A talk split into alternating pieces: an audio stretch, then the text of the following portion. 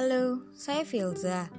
Melalui podcast Fiksi Hati, saya akan bercerita tentang sesuatu yang bisa saja menjadi fiksi karena dilihat dari satu sudut pandang, terlebih soal hati. Jika banyak yang terlibat, terlihat nyata. Sebaliknya, jika hanya seorang diri, menjadi fiksi.